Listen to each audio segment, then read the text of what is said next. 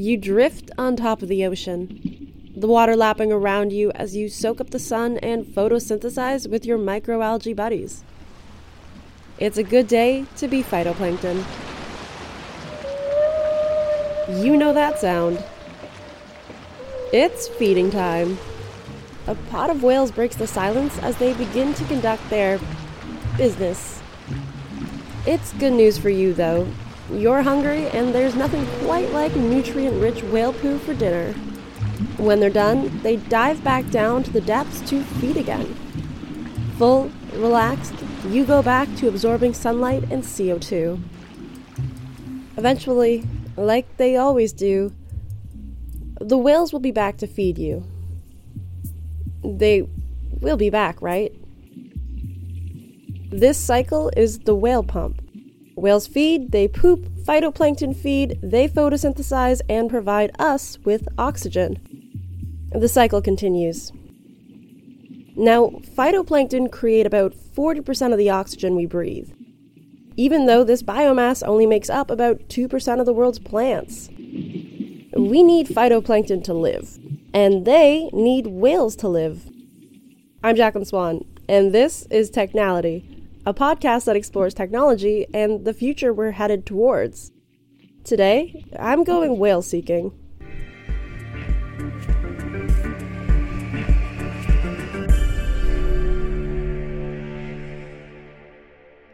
I did a research project comparing humpback song to human language, and their songs are just incredible. I mean, if you haven't listened to them, go check them out. You can find them on Spotify, actually. Meet Malcolm Kennedy. And I'm a data scientist at Whale Seeker. Whale Seeker is an example of a company using ethical AI. Humans are working alongside these advanced learning algorithms to solve humanity's problems. In this case, the company is looking to use the tech to protect whales, which in turn fights climate change. Yeah, so Whale Seeker is a Montreal-based startup that aims to accelerate and facilitate whale detection using AI. Traditionally, whale detection has been done in the marine industry by hand. So we'll have these manned aerial surveys or drone surveys that go over an area of interest. They'll take hundreds of thousands of images. And then those images will be sent, hard drive will be sent to a biologist. And it'll take a biologist maybe a year to go through those images and find the whales so that we can have, for example, an accurate population estimate. And so it's a lot of work. And that's kind of how our co-founders got into this idea. Is they saw how much work that was. And what AI does is it says, rather than looking at 100,000 images, you can train AI to identify the images that might contain whales, and then you can get a biologist to just look at those. And so you can cut down that work from say, a year of work to maybe a month total or less. The earliest known form of whaling dates back to 3000 BC by coastal communities. In the 17th century, fleets of whaling ships emerged to provide for an ever-growing industry. By the 18th century, the oil whales produced became necessary for the Industrial Revolution, making whaling a lucrative industry. In the 20th century, the industry of harvesting massive amounts of whales at one time pushed the species to the brink of extinction. With this came a disruption to an ecosystem that relies heavily on these massive creatures to survive. In 1986, the International Whaling Commission banned commercial whaling due to extreme depletion of whale stocks. And the only reason they stopped in the 80s is the international community realized that they were going to be gone in a generation. By the time whaling halted, most whale species were on the brink of extinction. And since then, they've been making an admirable comeback, but there are new risks now for whales. Some of the biggest risks are from the shipping industry. As the shipping industry grows, ship noise is an increasing threat to whales because it interferes with their communication and their echolocation. And then ship strikes are also a huge threat to whales. They often go unnoticed, and they're a huge problem for some whales, especially species that coincide with major shipping routes. So basically, if you know where whales are and how many and at what times they're there, then you can start to plan policy or plan corporate decisions in such a way that you can avoid some of those unnecessary conflicts between whales and humans. The whales are coming back, slowly, but they are. The people at Whale Seeker want to keep it that way, which is why they're helping shipping companies and governments understand where these pods of whales are. And to bring that data specifically into the hands of decision makers, of the people, be that governments, be that shipping companies, ports. Our ultimate goal is to protect whales, right, and allow them to regrow their populations. The Intergovernmental Panel on Climate Change, or the IPCC, is the United Nations body for assessing climate change. In 2022, the IPCC released a report warning that the world is set to reach 1.5 degrees Celsius of warming levels within the next 2 decades if humanity doesn't make the most drastic cuts in its carbon emissions. As mentioned in the beginning, phytoplankton does most of the global legwork to cycle out carbon, but they heavily rely on whales to survive. So not only is cutting our emissions important to slow Earth's rising temperatures, but so is nurturing the environment that cycles out the carbon. So a lot of people wouldn't see an obvious connection between climate change and whales. For starters, whales actually sequester a bunch of carbon in their bodies while they're alive, right? So they're massive animals, obviously. The largest whales, the baleen whales, the sperm whales, can sequester around the carbon equivalent of 1,000 mature trees in its body while it's alive. So that's just the direct kind of carbon sequestration that whales do. But then even more importantly, what whales do for the climate is they participate in something that we call the whale pump. And the whale pump is this phenomenon where whales migrate between the poles and the equator, and all of them dive between surface waters and deeper waters. And when they do this, they actually circulate nutrients between those areas. So feed in one area and poop in another. So actually whale poop is one of the biggest sources of nutrients for phytoplankton. And phytoplankton are one of the biggest carbon sinks in the world. They're not thought about a lot from us here on land, but they actually have comparable carbon sequestration and oxygen generation capabilities to all of the world's forests combined. And so if we can restore or start to bring whales' populations globally back to where they were before whaling, which they're still nowhere near at, then maybe we can start to regrow phytoplankton populations as well, because the phytoplankton actually depend on these nutrients that are recirculated by whales. Whale Seeker is using AI in a way that serves humanity. An ethical use of technology to cut down the whale search time so scientists and environmentalists can better focus on their main goal, saving the whales. After the break, we'll look at how exactly they're using ethical AI and what we're doing with that information. In the episode titled Contemplating AI Sentience, my guest Stephen Marsh mentioned the idea of ethical AI and using the technology as a tool to help humanity.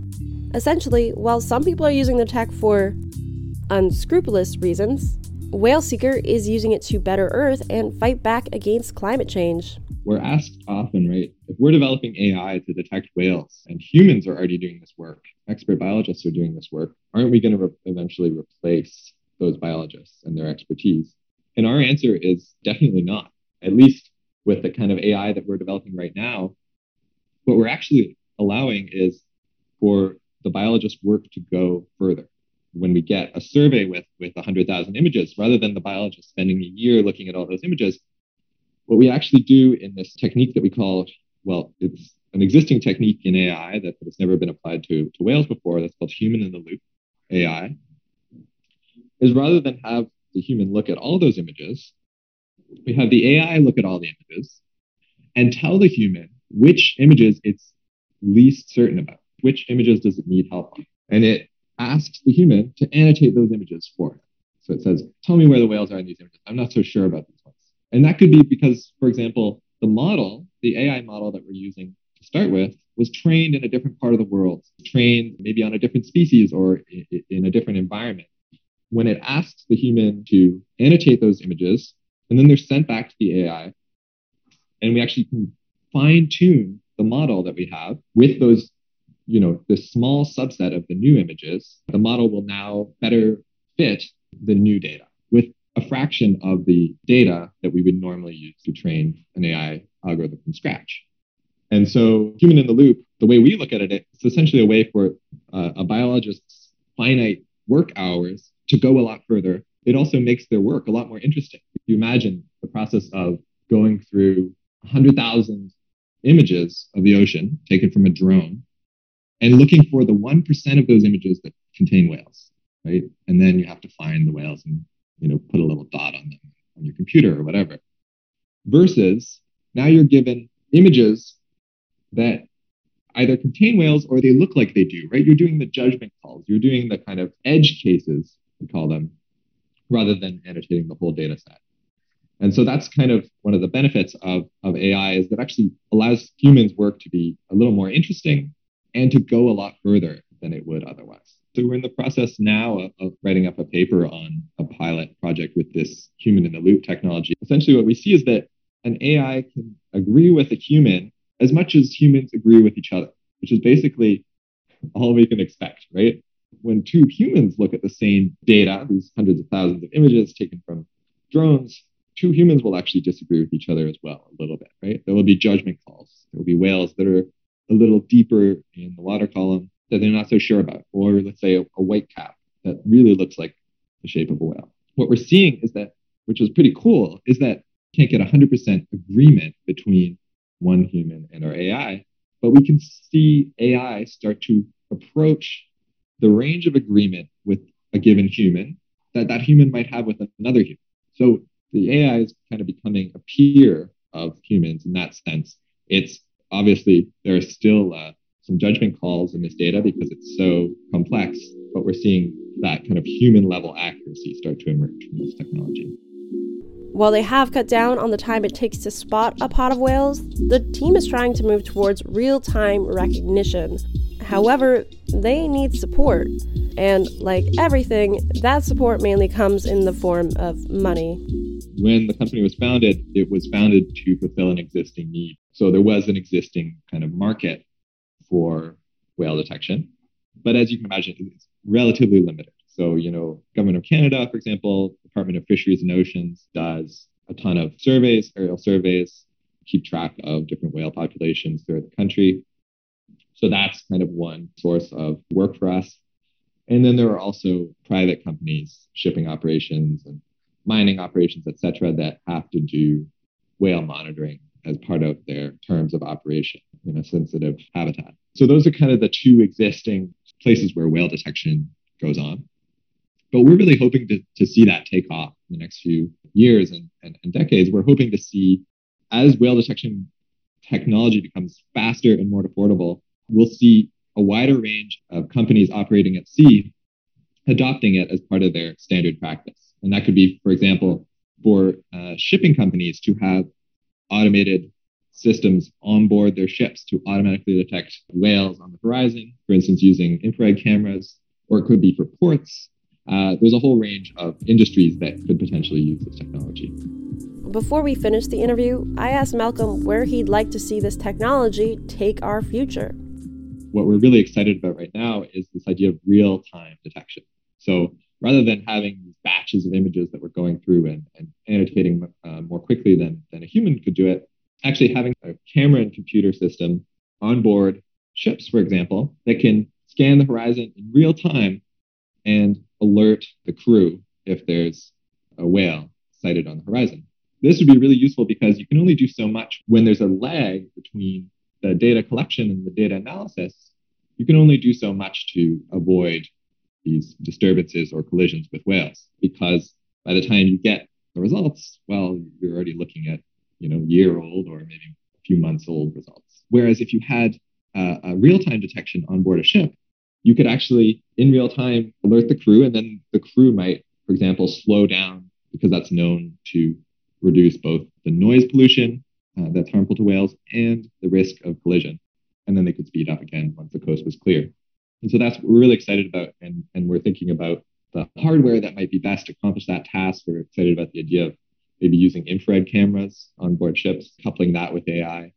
So that's kind of the next frontier for us. If we really put our minds to it, it wouldn't be so far out at all. This kind of thing exists. For example, self-driving cars exists in tons of other applications. It's just a question of getting the interest and the momentum to do this in an area where it can protect these ecosystems. Whale Seeker is using modern technology to correct past mistakes we've made with nature. But whales are only a small drop in a massive ocean. This is a rich ecosystem that humanity has damaged without really considering what it gives us. Because while Whale Seeker might only be tracking whales to protect them from unfortunate collisions with ships and to get a better sense of their numbers, this episode really wasn't about saving the whales with ethical AI, was it? It was really about saving phytoplankton so that we can breathe. And to do that, we need to save the whales. Thank you for listening to Technality, a Narcity Media podcast. It's hosted and produced by me, Jacqueline Swan. To stay up to date on where your future is headed, subscribe to the podcast wherever you listen. And for more technology content, follow Technality's socials.